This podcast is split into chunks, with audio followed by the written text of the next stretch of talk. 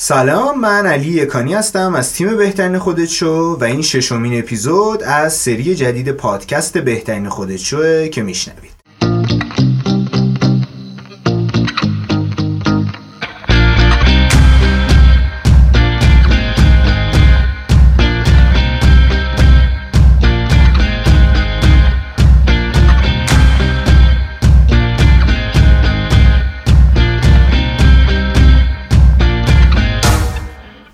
امروز پادکست بهترین خودت شو سعیده احمدلوه سعیده توی گرایش های مختلف رشته حقوق تحصیل کرده و بیش از ده ساله که کار حرفه اینه که به شرکت ها کمک کنه دوچار بحران حقوقی نشن. یا اگه شدن چطور از این بحران به سلامت عبور کنن؟ فارغ از رشته حقوق و کار حقوقی می‌خوایم با همدیگه راجع به یک دغدغه مشترک صحبت کنیم. در ستایش کیفیت. سعید جان به بهترین خودشو خیلی خوش اومدی. خیلی خوشحالم که امروز تو این برنامه میزبان شما هستم. سلام علی جان. مرسی که منو امروز دعوت کردی و خیلی خوشحالم که می‌خوایم راجع به یه موضوع خیلی جذاب با هم دیگه صحبت کنیم.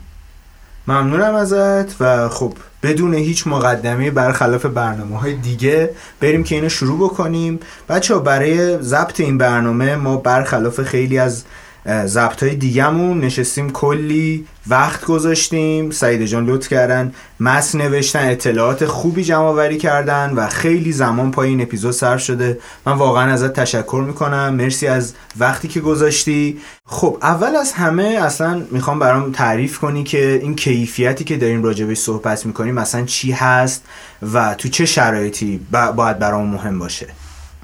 مرسی علی. امروز من می‌خوام راجع به دغدغه یا ارزشی حرف بزنم که می‌تونه ماها رو تبدیل کنه به کسانی که با یک استاندارد عالی با حساسیتی دقیق و جذاب زندگی می‌کنن. نمی‌دونم هیچ وقت راجع به Impossible Bottles چیزی شنیدین یا نه. بطری هایی که توشون یه چیزیه که محال از دهنه بطری رد بشه. یکی از معروفترین مدل های بطری های غیر ممکن بطری که توشون یه کشتیه. فکر می‌کنم حتما باید دیده باشیم آره. نحوه ساخته شدن این بطری ها مثال دقیقی از چیزی که من می‌خوام راجبش حرف بزنم. ساختن با یه استاندارد عالی با حساسیتی دقیق و رسیدن به یه نتیجه که شبیه زیبایی یه اثر هنریه. می‌خوام بگم هممون تو زندگیمون کاری به حساسیت ساختن بطری های غیر ممکن داریم. می‌دونی میشه گفت برای سرکله زدن با بطری های غیر ممکن ما توی یه تناقض عجیبی به سر می‌بریم. ساختن آهسته و دقیق که نیازمند یه عالم تلاشه. اما در زمانه زندگی می‌کنیم که همه چیز به سرعت اتفاق میفته و سرعت فاکتور مهمیه. برای همین وقت گذاشتن برای جزئیات برای تعمل برای یک تلاش بیوقفه ممکنه مزهک یا ناکارآمد به نظر برسه. ببین محسن نامجو یه مصاحبه ای داره که فکر می‌کنم می‌تونه شروع خوبی باشه برای موضوعی که می‌خوایم راجبش صحبت کنیم. آره حتما این تیکر با هم دیگه میشنویم و برمیگردیم و صحبتمون ادامه میدیم. اساسا زندگی ما به عنوان زندگی ایرانی خیلی دراماتیکه در حالی که نیست. ما در واقع نه دردمندترین آدمای دنیاییم نه در طی تاریخ از همه بیشتر درد کشیدیم. یه, یه،, یه تو متوسط یه جایی در بقیه کشورهای دنیا وجود داریم. ما فکر می‌کنیم که دردمون چه شخصی و چه تاریخی کفایت می‌کنه برای اینکه ما بهترین باشیم تو دنیا. در حالی که کفایت نمی‌کنه. نظم دیسیپلین تلاش بسیار تلاش. خب علی من می‌خوام از همین کلمه های آخری که شنیدیم شروع کنم. تلاش تلاش بسیار. یه جور سبک زندگی که تلاش کردن شالوده اصلی برای رسیدن به بهترین شکل از خروجی کارهامونه که در نتیجه یک ایدئالگرایی مثبت و عملگرایی مؤثر به وجود میاد. خب ببین یه سوالی که اینجا پیش میاد و اصلا اولین اپیزود برنامه مراجعه به این موضوع بوده بحث کمالگراییه. چون من فکر می‌کنم که شاید این چیزی که داری راجع به صحبت می‌کنی با کمالگرایی اشتباه بشه. آیا از نظر تو تفاوتی بین این قضیه و کمالگرایی هست؟ اگه هست میشه برام بیشتر بازش کنی. سوال خیلی خوبیه. ببین از نظر من دو نوع ایدئالگرایی وجود داره. نوع بد و نوع خوب. خیلی ساده. ایدئالگرایی بد که بهش obsessive personality disorder هم میگن راجع به دسته ای از آدم هاست که به شدت تلاش می‌کنن اما تلاشی که با استرس و ترس همراهه. این نوع ایدئالگرایی به نظرم بیشتر شبیه صد عمل می‌کنه و بیشتر از اون که راه باشه راهو میبنده. اما ایدئالگرایی خوب یعنی اون دسته ای از آدمهایی که با بالاترین توانشون تلاش می‌کنن انتظار هم دارن بقیه هم همین کارو بکنن.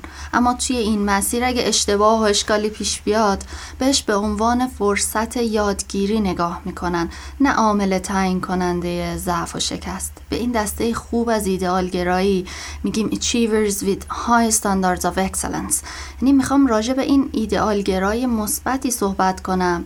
که به ارزش خلق کیفیت منتهی میشه. برای که مثلا یه روش زندگی ما عوض کنم مثلا تصمیم بگیرم که این گوشه چهارگاه رو اینقدر تمرین کنم تا خوب یادش بگیرم شیش ماه تمرین مداوم بود. اگه تصمیم گرفتیم در کنکور قبول بشیم دو ماه تموم درس خوندن بود. در کدوم کار زندگیمون ما بعد از اون اینقدر همه والا و اینقدر قول معروف چطوری بگم عزم جزم و اینقدر اراده و اینطور چیزا داره. کدوم تحول در ما رخ میده؟ ببین این تحول تکان دهنده ای که محسن هامجو میگه چیزیه که من توی آدمهای دور برم و البته توی خودم مدام دنبالش میگردم. می‌خوام بگم یه عزم جزم برای خواستن و عمل کردن با کیفیت از ایدئالگرایی مثبت از تلاش بیوقفه و توجه شدید به جزئیات میاد. برای من یکی از چیزهایی که تو رفتار آدم جذابه توجهشون به جزئیاته.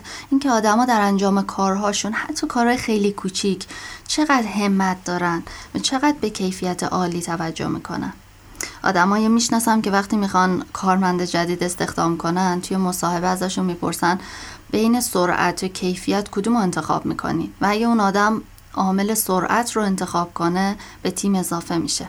بهتر اینطوری بگیم که انگار رسیدن به نتایج حالا هر نتیجه ای اولویت پیدا کرده به رسیدن به کیفیت. خب اگه تا حالا فیلم مستند از چارلی چاپلین دیده باشین یه چیز عجیب توی این آدم هست که حتما به چشمتون اومده از بس که شگفت انگیزه. و اون الزاما نبوغش توی هنر و درک عمیقش از طبیعت آدمیزاد نیست بلکه یه چیز دیگه است. من یه قسمت کوتاهی از یکی از این مستندها در مورد فیلم سیتی لایت انتخاب کردم این اینو میتونیم بشنویم Chaplin was a perfectionist, the king of the retake, but he set a record even by his own standards with this sequence 342 takes for what ended up being just a three minute sequence in the finished film. Chaplin took five lengthy stabs at filming the sequence throughout the two year production of City Lights.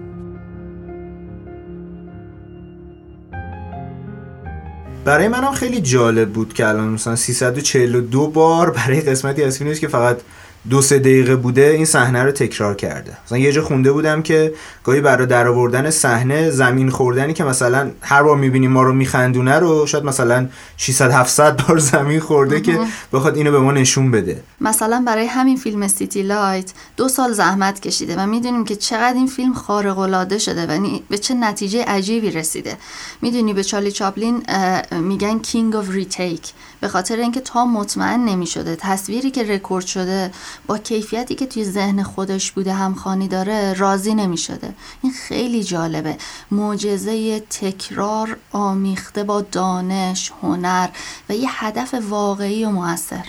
بعضی وقتا فکر می‌کنم اگه چارلی چاپلین به جای این کار مثلا برنامه نویس می‌شد یا پادکست میساخت کارش چطوری بود؟ من توی سالهای گذشته توی شرکت های مختلف مدیر تیم حقوقی بودم و هستم. گاهی ما روزی باید ده ها مشاوره مختلف توی مسائل خیلی متفاوت از هم بدیم. اصولا تیمای حقوقی هم شاید بدونی خیلی کوچیکن با کارایی زیاد. یعنی ما داریم برای سازمانی که تعداد کارمنداش بیشتر از 300 400 نفرن راهکار حقوقی میدیم. من وقتی افرادی به تیمم اضافه می‌کنم همیشه بهشون میگم به عنوان یه مشاور حقوقی آدما بر اساس حرف و نظر شما تصمیم های مهم می‌گیرن. پس یه توصیه حقوقی رو مطرح نکنین مگر اینکه ده بار چکش کرده باشین. اما وقتی فشار و استرس کار بالا میره یا به یه سطحی از اعتماد به نفس می‌رسن می‌بینم که معنا و چرایی این ده بار چک کردن رو فراموش می‌کنن. فکر می‌کنن تمثیل یا وقت هر دادنه. اما یه چیزی رو توجه نمی‌کنن.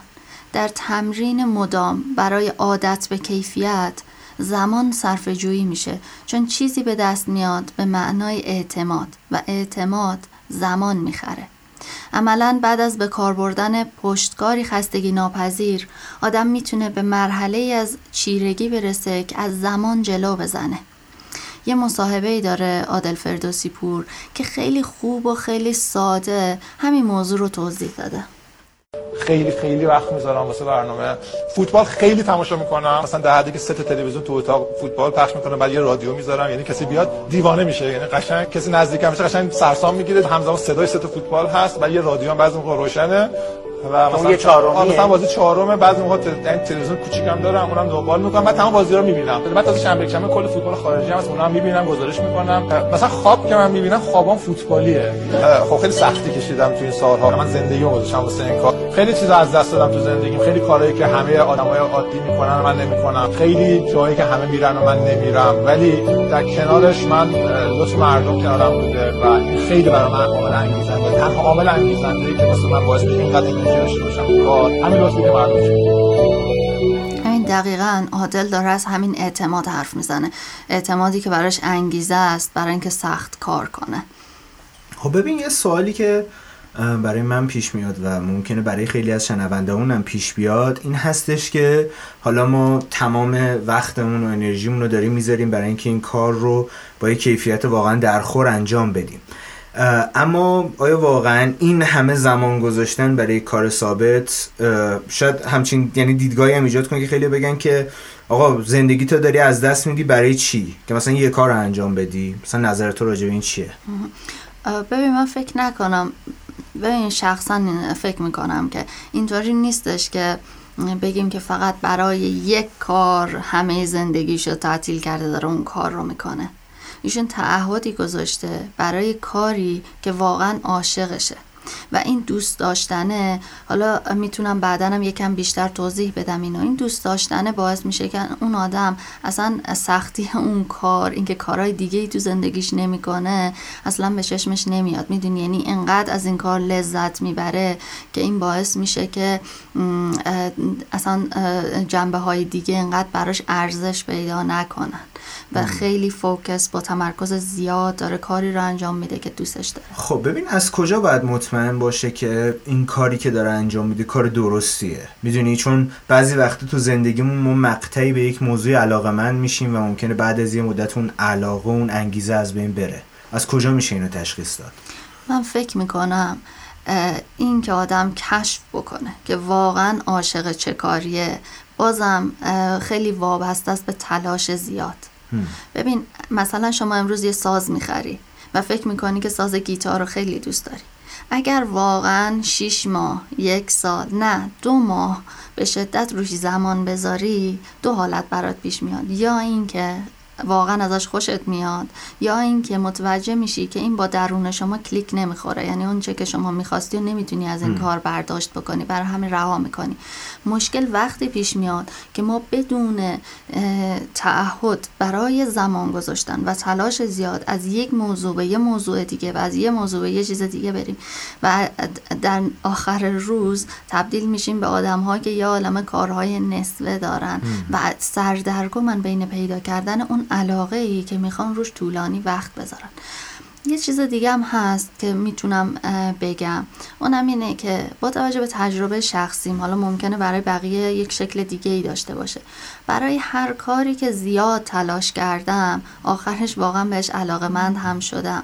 یعنی کاری که می‌خوایم بکنیم و اگه با یک منطقی با توجه به چیزی که از درون خودمون می‌شناسیم انتخاب بکنیم و با وقت گذاشتن روش یک جور علاقه دست پیدا می‌کنیم که باعث میشه که یک شکوفایی توی اون کار اتفاق بیفته.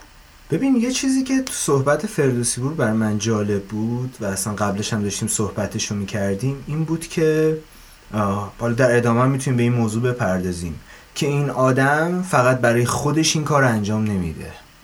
می‌دونی؟ یعنی مثلا اعتماد مردم اینکه می‌تونه یک برنامه خوبی با کیفیتی بسازه. به نظرم راجع به این موضوع هم می‌تونیم صحبت بکنیم. چون هدف اگر خیلی وقتا صرفا شخصی شخصی باشه به نظر من یه جایی آدم کم میاره یعنی یه جایی تو اسمارت ترین هدفم داشته باشی ممکنه که تسلیم بشی دست از کار بکشی. اما چیزی که می‌تونه کمک بکنه اینه که برای چیزی بزرگتر از خودت قدم برداری. اگه اینو دوست داشتیم تیم راجع به موضوع هم صحبت کنیم. حتما. خیلی جالب. خیلی هم حرف تو قبول دارم. چون فکر می‌کنم درون آدم ها یک چیزی وجود داره. من اسمش رو می‌ذارم حفره. و این حفره با آدما تلاش می‌کنن تو زندگیشون که اینو پرش بکنن. ولی با توجه به تجربه زیسته آدم هایی که تو زندگی به یک نوع از رضایت رسیدن وقتی نگاه کنیم می‌بینیم که همه این آدم ها دنبال معنای بیرون از خودشون بودن. یعنی چیزی خارج از منیتی که توی خودشون هست دنبال ایجاد یک تغییر. یا خیلی ساده تر بهتر کردن آنچه که در بیرون از خودشون وجود داره بودن. و اون باعث شده که رفلکشنش درون خودشون هم ایجاد بشه و به یک هارمونی برسن و این یک رضایتی رو توی اینا ایجاد کنه. حتما وجود داشتن یه هدف بیرونی یعنی هدفی که خارج از خودشون رو کمک می‌کنه که به رضایت بیشتری برسن وقتی که داشتی روی موضوع کار می‌کردی تو این آدم هایی که این توانایی رو دارن خصوصیت مشترکی دیدی که بتونی برامون تعریف کنی؟ آره خیلی جالبه ببین مثلا یه آدمی مثل عادل فردوسی پور وقتی که به عنوان یک مثال خب من به شخصیت خودش کاری ندارم. به عنوان یک مثال اگه به این آدم نگاه کنیم می‌بینیم که آدم های شبیه ایشون که تعهد زیادی برای انجام دادن یک کاری داشتن یه سری خصوصیت های مشترک دارن. به نظر من اولین خصوصیت مشترک اینها یه خصوصیت ظاهریه. اونم اینه که چشماشون برق می‌زنه. یعنی وقتی با این آدم صحبت می‌کنی می‌بینی که چیزی توی چشمای ایناست. یه شعله انگار توشونه توی دلشونه که این از توی حالت چشماشون پیداست. خانم سوسن تسلیمی راجع به همین مسئله یه تعریف خیلی جالبی داره. در سوئدی اصلاحی هست که میگن فلان آدم روحش از آتشه. شما باید روحی از آتش داشته باشی که مدام بسوزه. و این آتش رو زنده نگه داری. مثل معابد زردشتی. به غیر از این آتشی که توی دل این آدم ها شعله وره این آدم ها کاری که انجام میدن و همونطوری که گفتیم خیلی دوست دارن. این دوست داشتن چقدر پیداست توی همه کارها و رفتارشون. می‌دونی بهترین مثال پرویز یاحقیه که توی یکی از مصاحبهاش از تمریناش توی دوران کودکی و نوجوانیش میگه. من اینقدر به موسیقی عشق داشتم و علاقه به تمریناتم که به خاطر میارم صبح ساعت پنج پنج صبح بیدار می‌شد قبل از اینکه اهل خانه شاید بیدار شد اتاق کوچک خیلی کوچک به خصوصی که شاید به یه زیرزمین بیشتر شبیه بود. در یک کنجی مادرم برای من درست کرده بود. به علت اینکه اهل خانه خواب بودند و صبح زود بود و احتمالا هوا تاریک در فصول به خصوصی مثل زمستان من به این اتاق می‌رفتم و در اتاق رو رو به خودم میبستم و شروع می‌کردم به تمرین. و این کار تا ساعت نزدیک ساعت هفت و نیم صبح ادامه پیدا می‌کرد. و هفت و نیم صبح می آمدم با سرعت و عجله. یادم هست مدرسم خیلی نزدیک بود به خونه.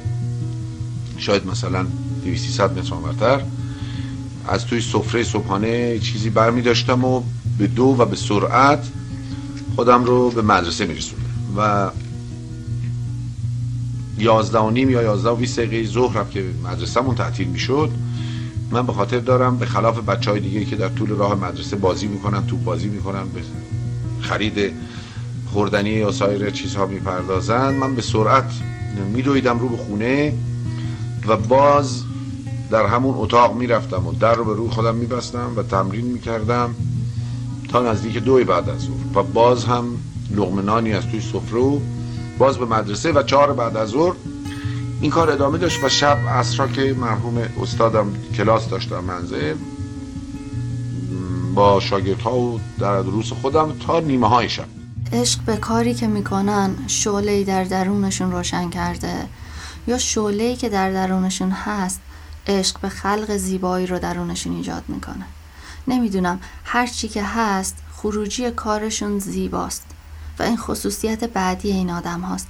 سلیقه‌ای که به خرج میدن توی تک تک لحظه های رسیدن و هدفشون پیداست. توی هر کار و رشته ای که باشن اونقدر برای زیبایی کاری که انجام میدن اهمیت قائلن که انگار دارن یه اثر هنری خلق می‌کنن. مثلا وکیلی که برای نوشتن دفاعی دادگاهش انقدر وقت و دقت به خرج میده و انقدر مستنداتش بجاست که اثر نهایی دفاعی نیست بلکه یه اثر هنریه. تمیز منظم دقیق با احتیاط با شفقت و حق مدار و از همه مهمتر معنادار.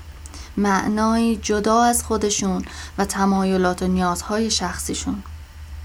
به خاطر وجود همین معناه که من فکر می‌کنم هر آنچه خروجی کار این آدم هاست دارای کیفیتی هنرمندان است The other thing that's important, I think, is to keep your head down.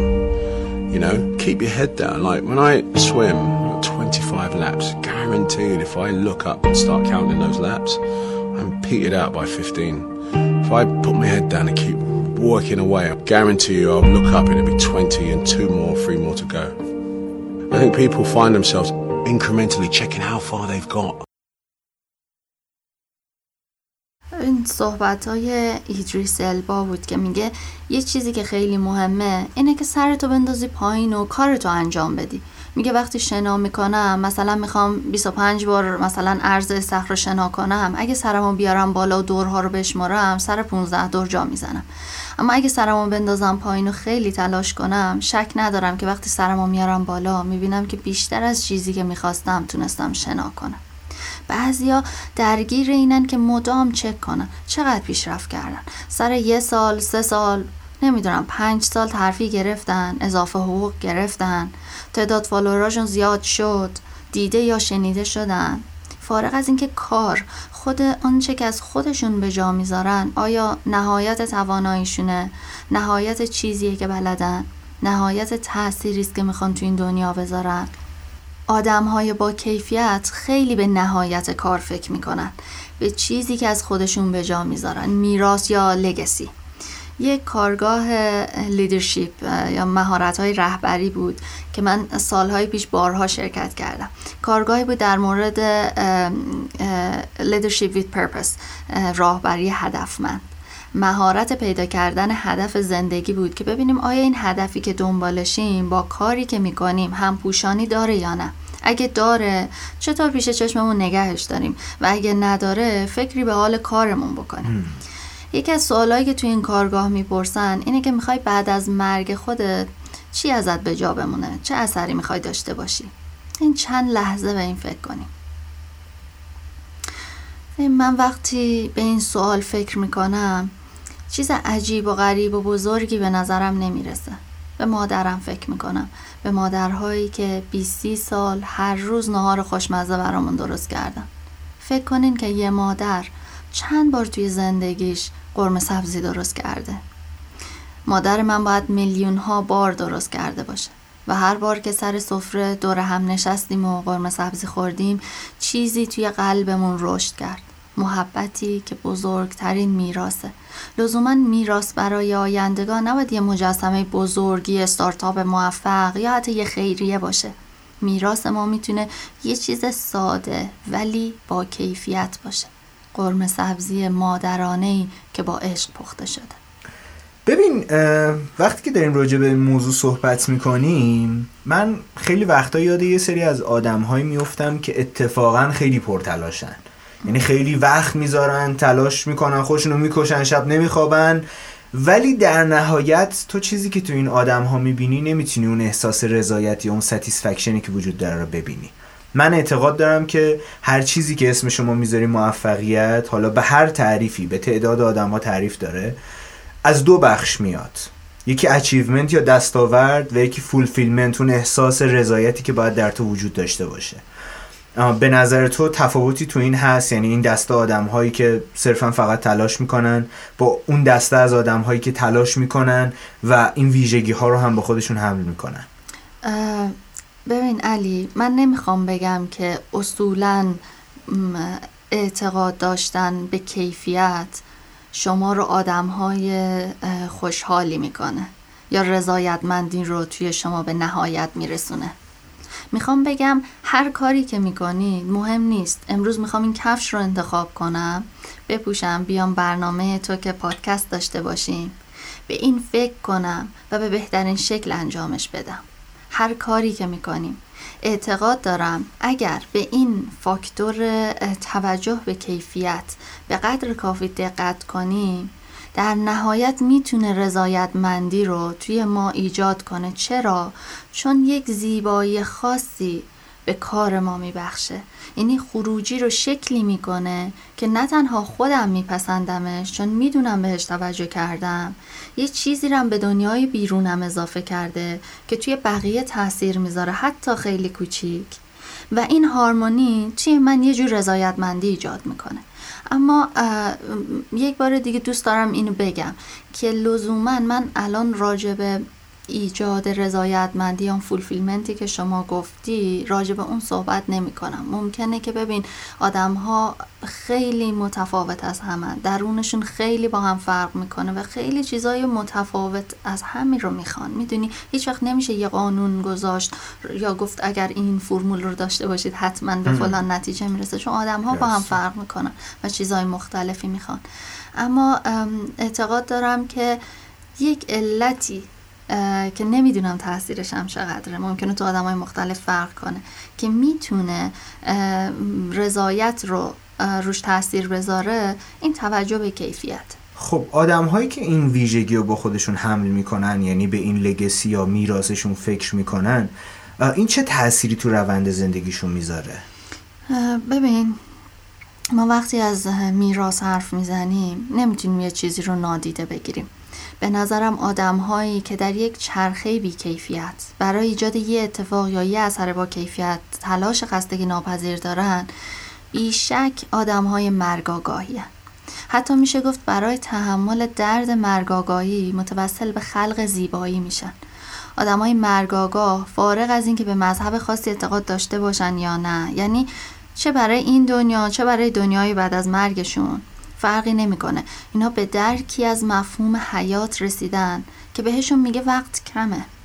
این حقیقت غمانگیز برای این دسته از آدم ها به قدری عمیقه که به خلق زیبایی منجر میشه. می‌دونی عجیب ترین و تکان دهنده ترین تصویری که این موضوع رو می‌تونه نشون بده آخرین موزیک ویدیو فردی مرکوریه. اگه این ویدیو رو ندیدین خیلی خوبه که حتما سرچ کنین و توی یوتیوب ببینین اسم این آهنگ هست These are the days of our life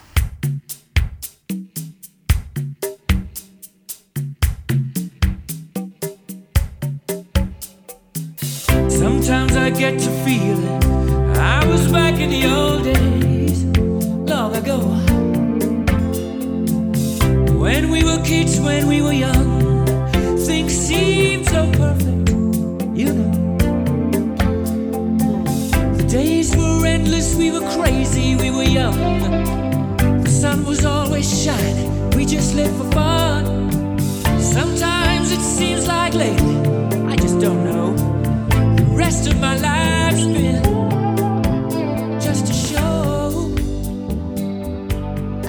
عجیبه. به نظر من فردی مرکوری یکی از با کیفیت ترین آدم های کره زمینه.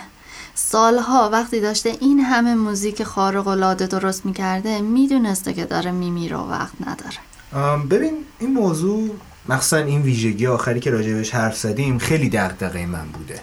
یعنی اصلا دلیل اصلی که این برنامه ساخته شد این بود که من یه روزی توی اسفند 97 نشستم داشتم با خودم فکر می‌کردم که چی می‌خوام درست کنم که اثری به جا بذاره که فراتر از من باشه؟ چون خیلی وقتا اثرات ما محدودن به حضور ما. حالا چه آنلاین چه آفلاین چه هر چیزی. یعنی ما خودمون باید اونجا باشیم تا بتونیم اثری بذاریم. اما ساختن یه همچین برنامه ای حالا چه پادکست چه ویدیو چه هر چیزی که بتونه یه جورایی نسخه مجازی از تو بسازه که هر وقت تو نبودی آدما بتونن به اون رجوع بکنن باعث شد که ما این برنامه رو شروع بکنیم. و اصلا علت اصلی این که اسم این برنامه از بهترین خودت شو همین بوده. جالب بدونی که خیلی ها با من مخالفت کردن سر این قضیه. یعنی مثلا گفت آقا این چه اسمیه؟ چرا انتخاب کردی؟ مثلا اسم خوبی نیست اسم زرد و سطحیه. و بهشون اینو می‌گفتم می‌گفتم که اگر یک آدمی مریضه تو میکشیش یا کمکش می‌کنی که حالش بهتر بشه. اگر خیلی از موضوعاتی که ما امروزه تو جامعهمون به عنوان رشد فردی پرسونال دیولپمنت و اینا میشنویم موضوعات سطحی و احمقانه و نخنمایی هستن ما باید کلا بزنیم زیرشون یا نه؟ باید فرهنگی بسازیم که مدل درست دقیق علمی و بروزشون رو برای آدما جا بندازه. و هر چقدرم که جلو رفتم به این فکر کردم که خب تا یه بخش زیادی برای من این عملی شد حالا بیام به بقیه آدم ها هم فرصت بدم این تریبون رو در اختیارشون قرار بدیم که اونا هم بیان و بگن ایده هایی که باش زندگی کردن چیزهایی که می‌تونه رو بقیه آدم ها اثر بذاره. و این شد که این همه برنامه ما ساختیم و اومدیم جلو و فکرم نمی کنم حالا حالا بخوایم متوقف بشیم. این داستانی بود که برای خود من پیش اومد خیلی جالبه. چون من و تو هم دفعه اول که با هم صحبت کردیم من ازت پرسیدم که چرا دوست داری من توی پادکست شما باشم؟ و شما فلسفه بهترین خودت شو رو برای من گفتی و این واقعا یک تریگری بود که من به این فکر کنم که این چقدر این ایده نزدیک به چیزی که من فکر می‌کنم و چقدر خوبه که آدم ها یک چنین دغدغه ای داشته باشن و به نظرم من اسم پادکست تو رو خیلی دوست دارم. مرسی از لطفت. اولین نفری هستی که این حرفو می‌زنی از مهمونه برنامه. ولی خب ببین و یه چیزی هم که جالب پیش اومد این فلسفه بهترین خودت شو هر آدمی که ما به این برنامه دعوت می‌کنیم از دید خودش داره اونو میگه. یعنی میگه برامون الان تو چه لولی از زندگیشه و رو چه ایده ای فکر می‌کنه که بتونه بهترین خودت بشه. و این میشه که هر مهمونی که میاد تو برنامه راجع به دغدغه اون لحظهش داره صحبت می‌کنه. می‌دونی؟ یکی راجع به یه موضوع شخصی داره میگه یکی راجع به موضوعی داره صحبت می‌کنه که رو جامعه اثر می‌ذاره. یه نفر به عمق وجود خودش و راجع به خودشناسی داره صحبت می‌کنه. هر فردی با هر دیدگاهی در هر سنی و هر جایگاهی داره از این میگه که الان داره چه کاری می‌کنه که بتونه به قول تو این میراث خودش رو بسازه. و خب این موضوعیه که امیدوارم هر چقدر که ما جلو میریم مثل سنگی که داریم تراش میدیم مجسمه بهتری از دلش بتونیم بیرون بکشیم. خیلی قشنگه این کار. خب پس تا اینجا ویژگی هایی که این آدم ها داشتن اینطور شد که چشماشون برق می‌زنه یعنی یک آتشی در درون وجودشون شعله وره. عشق دارن به کاری که دارن انجام میدن. تمرکز خیلی بالایی دارن و اینکه مرگاگاهن. دوست دارن که از خودشون میراسی بر جا بذارن. دیگه این آدم ها چه ویژگی دارن؟ یه خصوصیت دیگه هم هست که این دارن. اونم اینه که از روند و پروسه لذت می‌برن. علت اصلی هم می‌تونه این باشه که برای این آدم ها رسیدن به نتیجه هدف نهایی نیست بلکه کیفیتی مهمه که در پروسه خلق کردن کم کم به وجود میاد.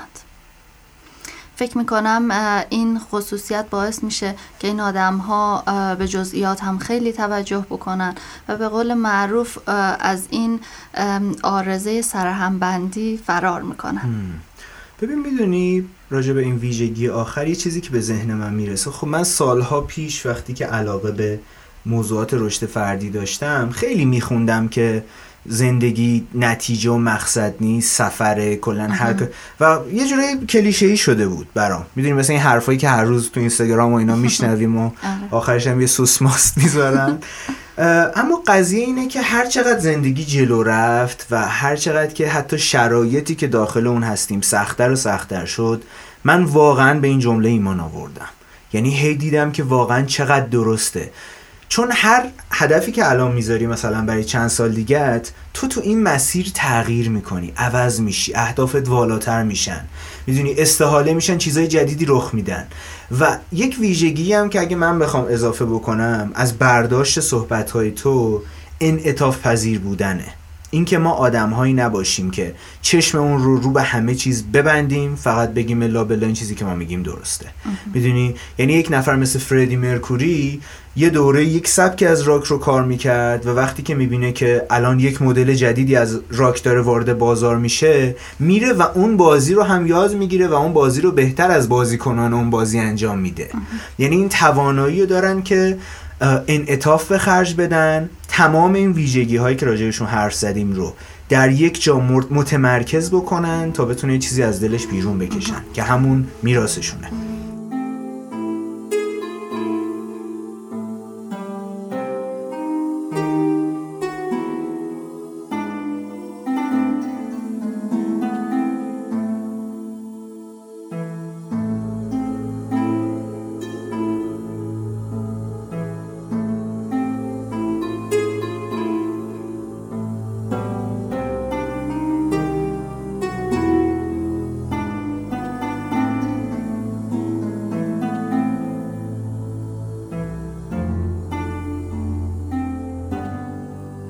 ببین اونجایی که راجع به هدف و نتیجه راه صحبت کردی من با تو موافقم.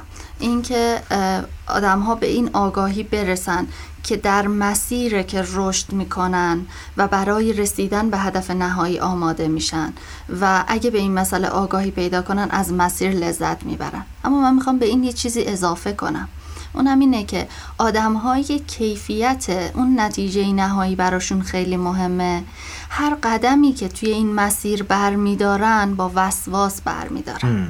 یعنی مواظبه که توی این مسیر چه چیزی داره بهش شکل میده با چه سرعتی داره میره کنار چه آدمهایی داره راه میره و اینها چه تأثیری روش می‌ذارن. یعنی مسیر رو هم با کیفیت می‌کنن و چون می‌دونن هر قدمی که تو این مسیر برمیدارن هدف نهاییشون رو متاثر می‌کنه خیلی مواظب قدم هاشونن برای همین چون از هدف نهایی رم لذت می‌برن و خیلی دوستش دارن پس از هر قدمی هم که تو این مسیر برمیدارن یه جوری لذت می‌برن. راجع به انعطاف باهات خیلی موافقم. ببین اگر که شما چیزی درونت باشه. مثال فردی مرکوری واقعا یک مثال اقراق شده و خیلی واضحه. یعنی ما وقتی به این آدم هایی که امروز راجبشون حرف زدیم نگاه کنیم می‌بینیم اینها واقعا مثال های نهایی آنچه هستن که ما باید بهشون فکر کنیم.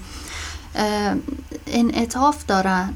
به خاطر اینکه اونچه که درونشون هست لزوما در قالب های از پیش تعریف شده نمی گنجه ببین اینها دنبال قالبی میگردن که این رفلکشن درونیشون توش جا بشه و یک شکلی ایجاد بکنه. و انقدر اون چیزی که درونشون مهمه و آنچه که بیرون می‌خوان خلق کنن مهمه که مجبور به انعطاف داشتنن حتی. حتی انعطاف داشتن های آدم ها انتخاب نمی‌کنن. می‌دونی می‌خوام چی بگم؟ به خاطر اینکه خلق کردن اولویت براشون محتوا مهمتره تا شکل و فرم. و اون محتواست که یک ارزش هنری اثر هنری شکل تازه و جدیدی به دنیا اضافه می‌کنه.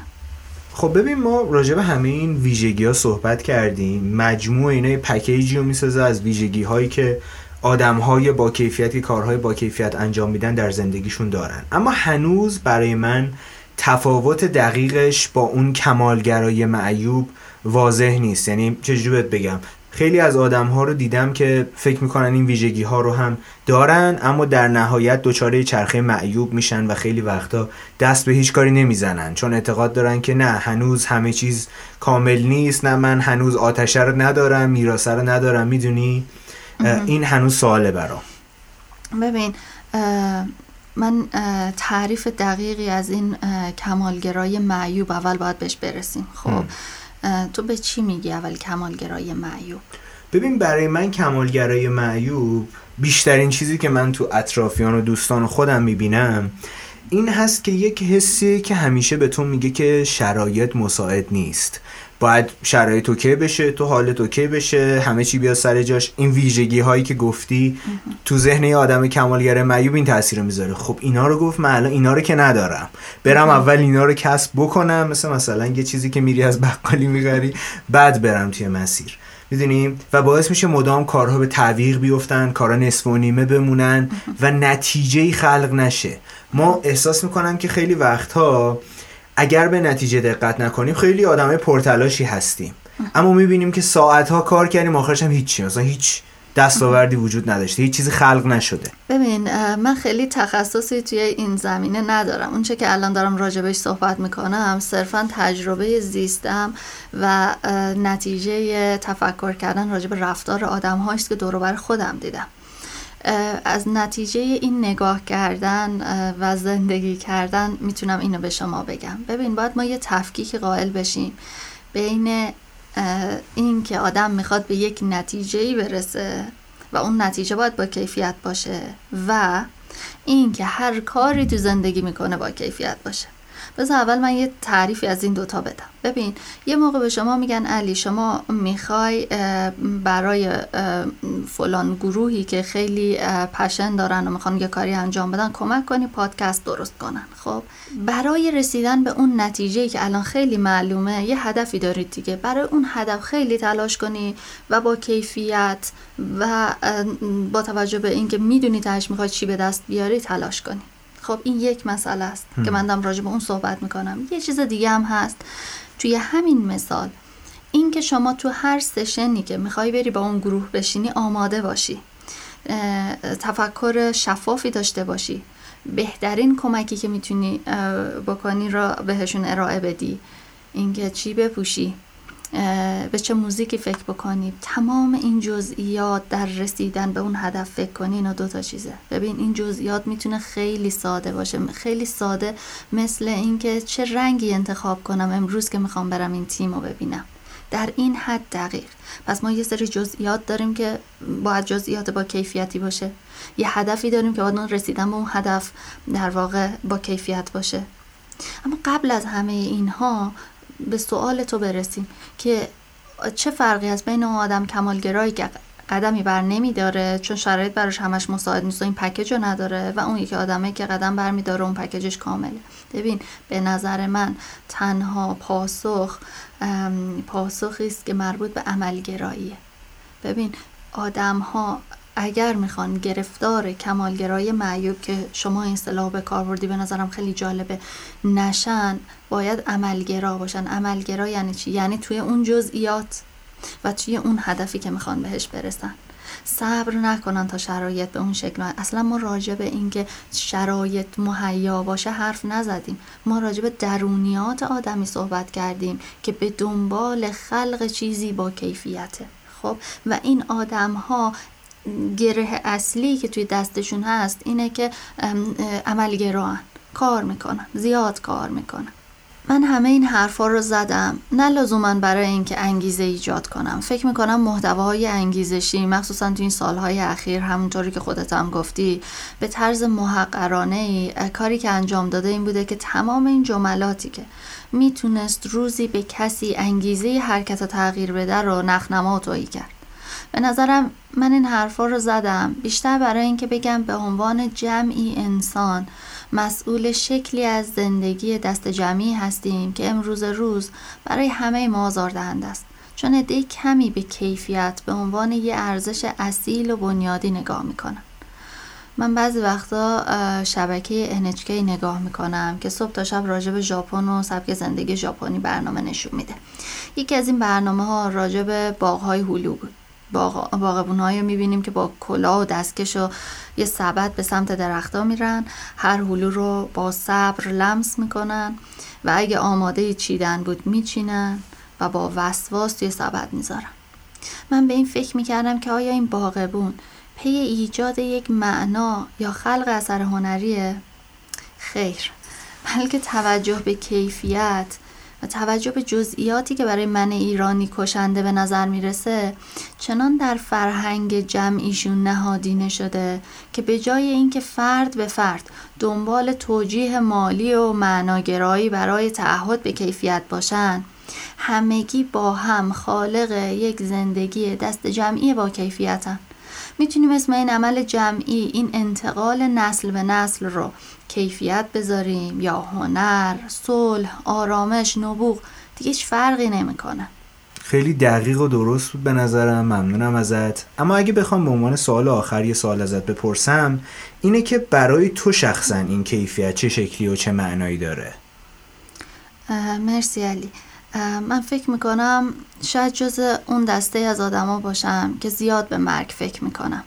به پدیده ای که تمام کننده حیاته نه لزوما به مرگ آدم ها و هر چقدر به مرگ فکر می‌کنم بیشتر مبهوت زندگی میشم. کلا زنده بودن خیلی عجیبه. حتی عجیبتر از وجود مرگ. به نظرم اگه آدم مبهوت زندگی و زنده بودن باشه براش کیفیت حیات تمام موجودات زنده مهم میشه.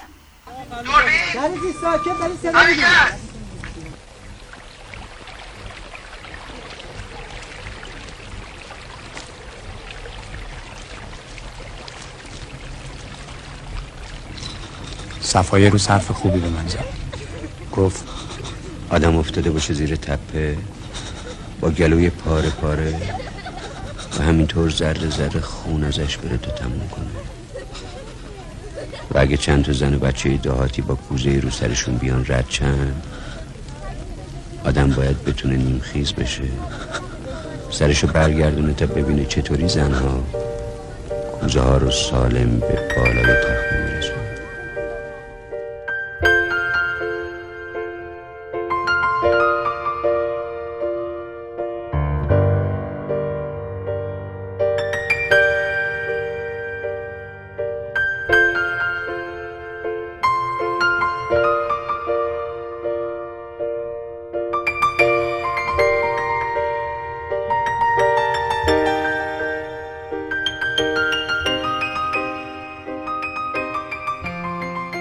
مرسی سعید جان از اینکه تو این برنامه همراه من بودی. امیدوارم که صحبت هامون به دل مخاطبین نشسته باشه و برای شما مخاطب عزیز هم مفید بوده باشه. اگر که نکته آخری داری می‌خوای اضافه کن که بتونیم با شنوندگانمون خدافزی کنیم. خیلی ممنونم علی. من واقعا از این کاری که انجام دادیم از این اپیزودی که با هم درست کردیم لذت بردم. از هر دقیقه ای که با هم صرف کردیم برای اینکه آماده بشیم برای حرف زدن از بحثایی که با هم دیگه داشتیم. و امیدوارم که واقعا کسایی که این برنامه رو گوش دادن خوششون بیاد وقتشون هدر نرفته باشه و برای همه آرزومند یک زندگی با کیفیت. ممنونم ازت و با شنوندگان عزیزمون هم خداحافظی می‌کنم. تا اپیزود بعدی بهترین خودت شو. خدایا رو نگهدارید